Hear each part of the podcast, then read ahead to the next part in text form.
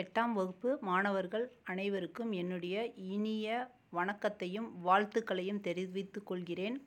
நான் நாகலட்சுமி, கோயம்புத்தூர் மாவட்டம், சூலூர் ஒன்றியம், முத்துக்கௌண்டன் புதூர் ஊராட்சி ஒன்றிய நடுநிலைப் பள்ளியில் கணித பட்டதாரி ஆசிரியராக பணிபுரிந்து வருகிறேன். இப்பொழுது நாம் எட்டாம் வகுப்பு கணித பாடத்திற்கு செல்வோமா?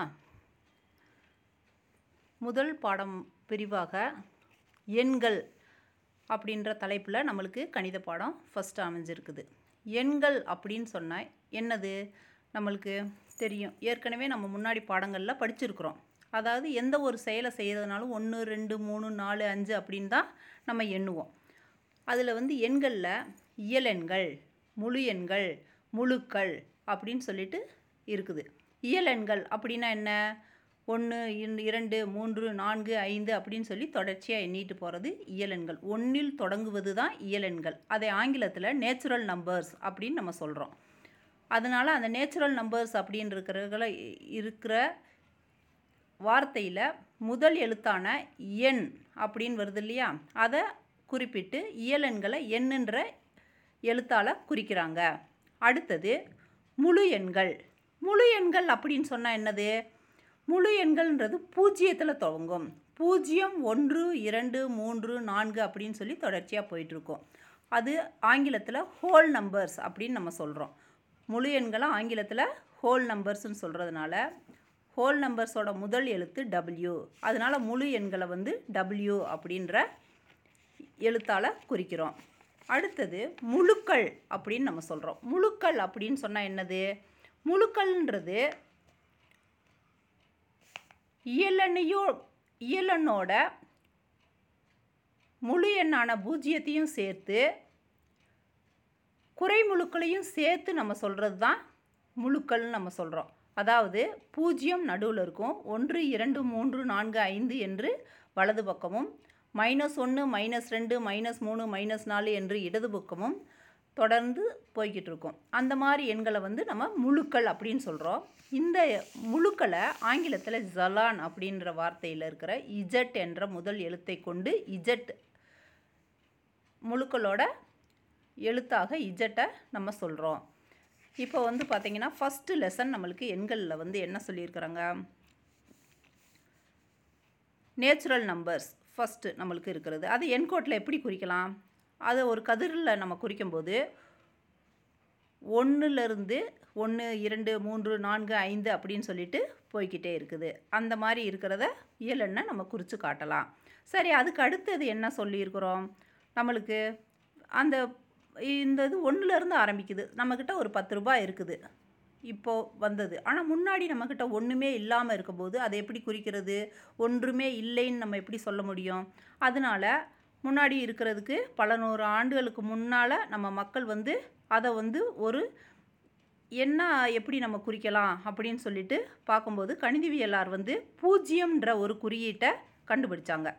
அந்த இதை வந்து இயலெண்ணோட சேர்க்கும்போது கூடுதலாக சேர்த்த உடனே என்ன கிடைச்சது? நம்மளுக்கு முழு எண்கள். அதனால தான் பூஜ்ஜியத்திலிருந்து பூஜ்ஜியம், ஒன்று, இரண்டு, மூன்று, நான்கு, ஐந்துன்னு சொல்லிட்டு அப்படியே பூஜ்ஜியத்தில் துவங்கி முழு எண்கள் வந்தது. இப்போ அந்த முழு எண்களை நம்ம எப்படி அந்த நேர்கோட்டில் அமைக்கலான்னு சொல்லி கொஞ்சம் கற்பனை பண்ணி பார்த்தோம்னா, நேர்கோடு போடுறோம்.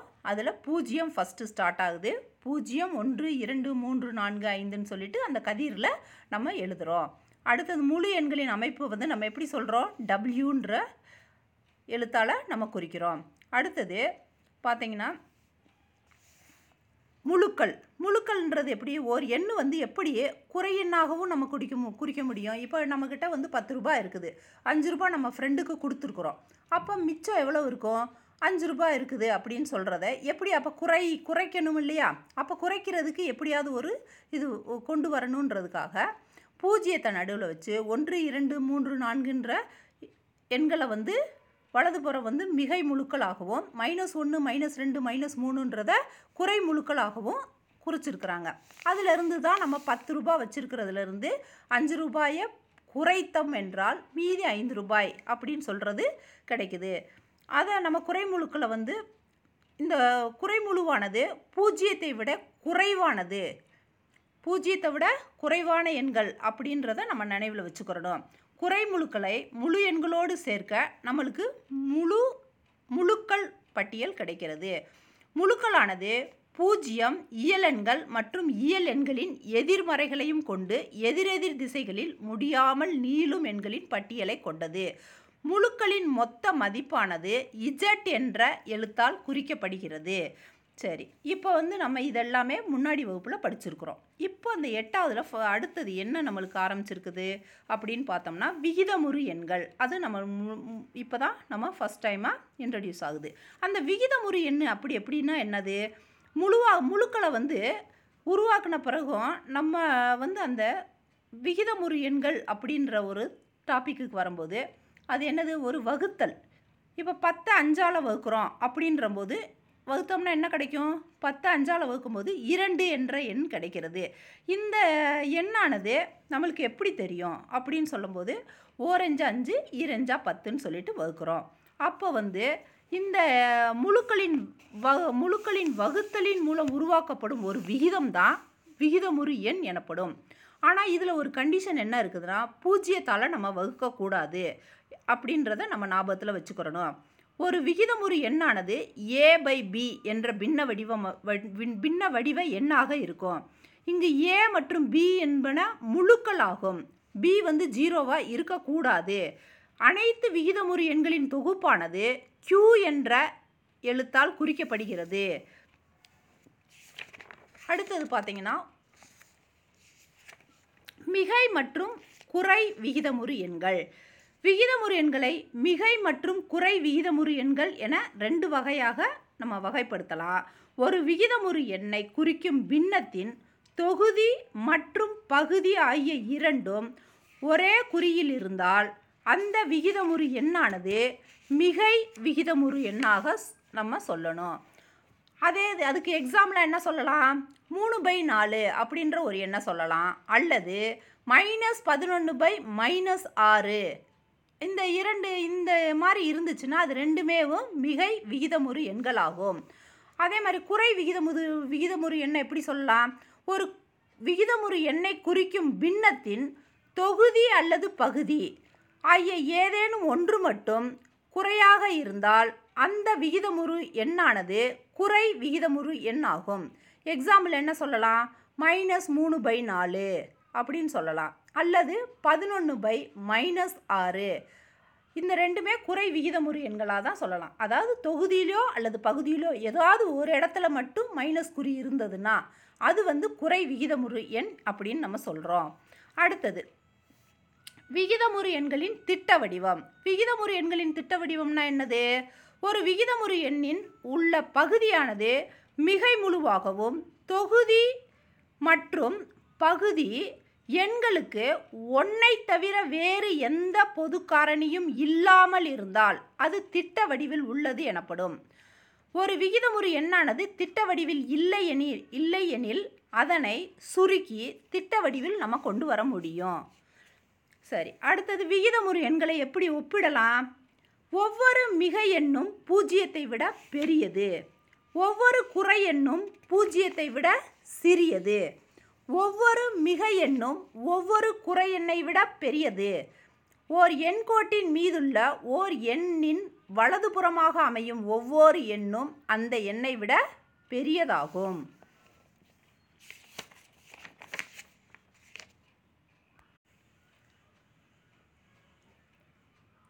விகிதமுறு எண்கள் மீதான அடிப்படை கணித செயல்பாடுகள். ஃபஸ்ட்டு நம்மளுக்கு அடிப்படை செயல்பாடுகள்னால் நல்லா நம்மளுக்கு தெரியும். என்னென்ன, கூட்டல், கழித்தல், பெருக்கல், வகுத்தல். இந்த நான்களை தான் நம்ம அடிப்படை கணித செயல்பாடுகளாக நம்ம சொல்கிறோம். இப்போ விகிதமுறு எண்களின் மீதான அடிப்படை கணித செயல்பாடுகள் அப்படின்னா என்னது, ஃபஸ்ட்டு கூட்டல்.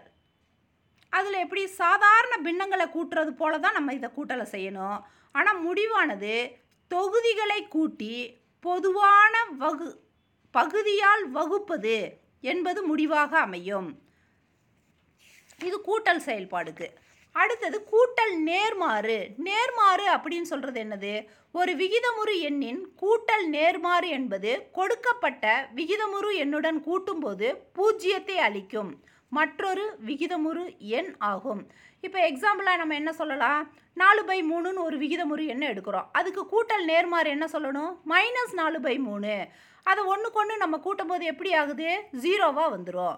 அதுதான் நம்மளுக்கு கூட்டல் நேர்மாறு அப்படின்னு சொல்கிறோம். அடுத்தது கூட்டலுக்கு அடுத்து நம்ம என்ன சொன்னோம், கழித்தல். கழித்தல் என்பது கூட்டல் நேர்மாறை கூட்டுவதே ஆகும். மூணாவதா பெருக்கல். இரண்டு அல்லது அதற்கு மேற்பட்ட விகிதமுறு எண்களின் பெருக்கல் பலனை எண்களின் ஒத்த தொகுதிகளையும் பகுதிகளையும் பெருக்கி கண்டுபிடித்து பிறகு அவற்றை திட்ட வடிவில் எழுதலாம். இதை வந்து நம்ம பெருக்கல்னு சொல்கிறோம். பெருக்கல் நேர்மாறு அப்படின்னு என்னது, இரு விகிதமுறு எண்களின் பெருக்கல் பலன் ஒன்று எனில் அவை ஒவ்வொன்றும் மற்றொன்றுக்கு தலைகீழ் அல்லது பெருக்கல் நேர்மாறு எனப்படும். இதை வந்து பெருக்கல் நேர்மாறுன்னு நம்ம சொல்கிறோம். நாலாவதா என்ன இருக்குது, வகுத்தல். வகுத்தல்னா எப்படி, பின்னங்களின் தலைகீழ் கருத்தினை பயன்படுத்தி விகிதமுறு எண்களின் வகுத்தலுக்கு விரிவாக்கம் செய்யலாம். ஒரு விகிதமுறு எண்ணை மற்றொரு விகிதமுறு எண்ணால் வகுக்க நாம் கொடுக்கப்பட்ட விகிதமுறு எண்ணை இரண்டாவது விகிதமுறு எண்ணால் பெருக்க வேண்டும். அதாவது வகுத்தல் என்பது வகுத்தியின் பெருக்கல் நேர்மாறால் பெருக்குவது ஆகும். இதைத்தான் நம்ம வகுத்தலுக்கு சொல்கிறோம். அடுத்தது விகிதமுறு எண்களின் பண்புகள். பண்புகள்னு சொல்லும்போது அடைவு பண்பு, சேர்ப்பு பண்பு, பரிமாற்று பண்பு, பங்கீட்டு பண்பு, இந்த மாதிரி வரிசையாக வர்றது. இதில் நம்ம ஃபஸ்ட்டு எடுத்த உடனே விகிதமுறு எண்களின் அடைவு பண்பை நம்ம பார்க்குறோம். கூட்டலுக்கான அடைவு பண்பு அப்படின்னா என்னது, ஏ மற்றும் பி ஏன்னா இரண்டு ஏதேனும் இரு விகிதமுறு எண்களின் கூடுதலானது ஏ ப்ளஸ் பி ஆனதும் அது ஒரு விகிதமுறு எண்ணாக இருக்கும். பெருக்கலுக்கான அடைவு பண்பு, ஏ மற்றும் பி ஏதேனும் இரு விகிதமுறு எண்களின் பெருக்கல் பலனாக சொல்கிறோம்னா ஏபி ஆனதும் ஒரு விகிதமுறு எண்ணாகும். அடுத்தது விகிதமுறு எண்களுக்கான பரிமாற்று பண்பு. கூட்டலுக்கான பரிமாற்று பண்பு என்னது, ஏ மற்றும் பி என்ற ஏதேனும் இரு விகிதமுறு எண்களுக்கு ஏ கூட்டல் பி சீக்வல் டு பி கூட்டல் ஏ ஆகும். பெருக்கலுக்கான பரிமாற்று பண்பு என்னது, ஏ மற்றும் பி என்ற ஏதேனும் இரு விகிதமுறு எண்களுக்கு ஏபி சீக்வல் டு பிஏ அப்படின்னு நம்ம சொல்கிறோம். அடுத்தது விகிதமுறு எண்களின் தொகுப்பிற்கான சேர்ப்பு பண்பு. சேர்ப்பு பண்புனா என்னது, ஏபிசின்ற மூன்று விகிதமுறு எண்களுக்கு A plus B plus C equal to A plus B plus C ஆகும். பெருக்களுக்கான சேர்ப்பு பண்பு என்னது, ஏபிசின்ற மூன்று விகிதமுறு எண்களுக்கு A bracket B into C equal to A B ப்ராக்கெட்டில் போட்டுட்டு இன்ட்டு சி அப்படின்னு நம்ம எழுதுகிறோம்.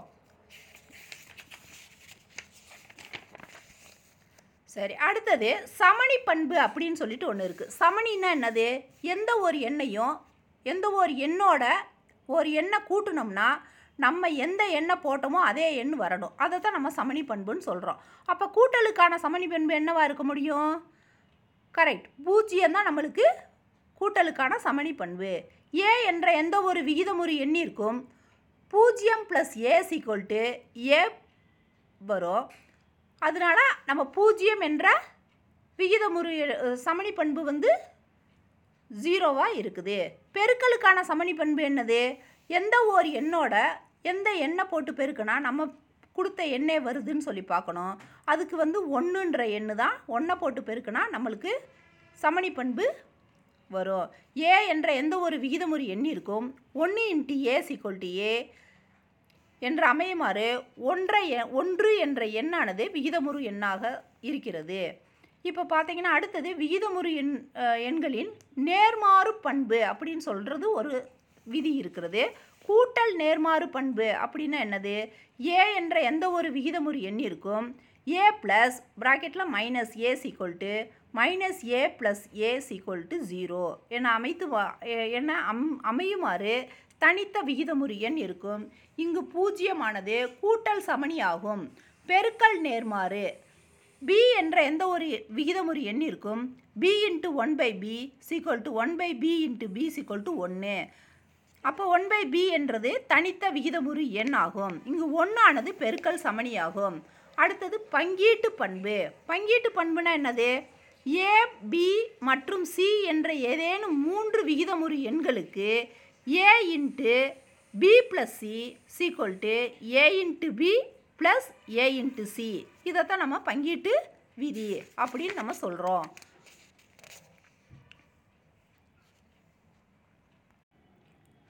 அடுத்தது வர்க்க எண்களின் அறிமுகம். வர்க்கம்னா என்னது? ஓர் அலகை பக்கமாக கொண்ட ஒரு சதுரம். ஒன்னின் வர்க்கம் ஒன்று ஸ்கொயர்ட் ஈக்குவல் டு ஒன்று. இரண்டு அலகுகளை பக்கமாக கொண்ட ஒரு சதுரம், இது இரண்டின் வர்க்கம் ஆகும். இதனை நாம் டூ ஸ்கொயர்டுன்னு சொல்கிறோம். டூ ஸ்கொயர்டுன்ற என்னது? Two squared equal to two into two equal to four அப்படின்னு நம்ம சொல்கிறோம். இதே மாதிரி ஒவ்வொன்றுக்கும் சொல்லணும். இப்போ நாலின் வர்க்கம் என்னன்னு சொல்லலாம்? பதினாறு அப்படின்னு நம்ம சொல்லலாம். இது வந்து ஒரு வர்க்க எண்ணு சொல்கிறோம். இப்போ இதனோட பண்புகள், வர்க்க எண்ணின் பண்புகள் அப்படின்னு சொல்லி பார்த்தோம்னா, வர்க்க எண்கள் ஜீரோ, ஒன்று, நாலு, அஞ்சு, ஆறு அல்லது ஒன்பது ஆகிய எண்களில் ஏதேனும் ஓர் எண்ணில் மட்டுமே முடியும். ஓர் எண்ணானது ஒன்று அல்லது ஒம்போதில் முடிந்தால் அதன் வர்க்கமானது ஒன்றில் முடியும். ஓர் எண்ணானது இரண்டு அல்லது எட்டில் முடிந்தால் அதன் வர்க்கமானது நாலில் முடியும். ஓர் எண்ணானது மூணு அல்லது ஏழில் முடிந்தால் அதன் வர்க்கமானது ஒன்பதில் முடியும். ஓர் எண்ணானது நாலு அல்லது ஆறில் முடிந்தால் அதன் வர்க்கமானது ஆறில் முடியும். ஓர் எண்ணானது ஐந்து அல்லது பூஜ்ஜியத்தில் முடிந்தால் அதன் வர்க்கமானது முறையே ஐந்து அல்லது பூஜ்ஜியத்தில் முடியும்.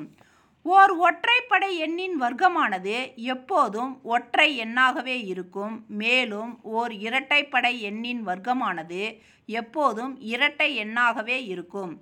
இரண்டு, மூன்று, ஏழு மற்றும் எட்டில் முடியும் எண்கள் முழு வர்க்கங்கள் அல்ல.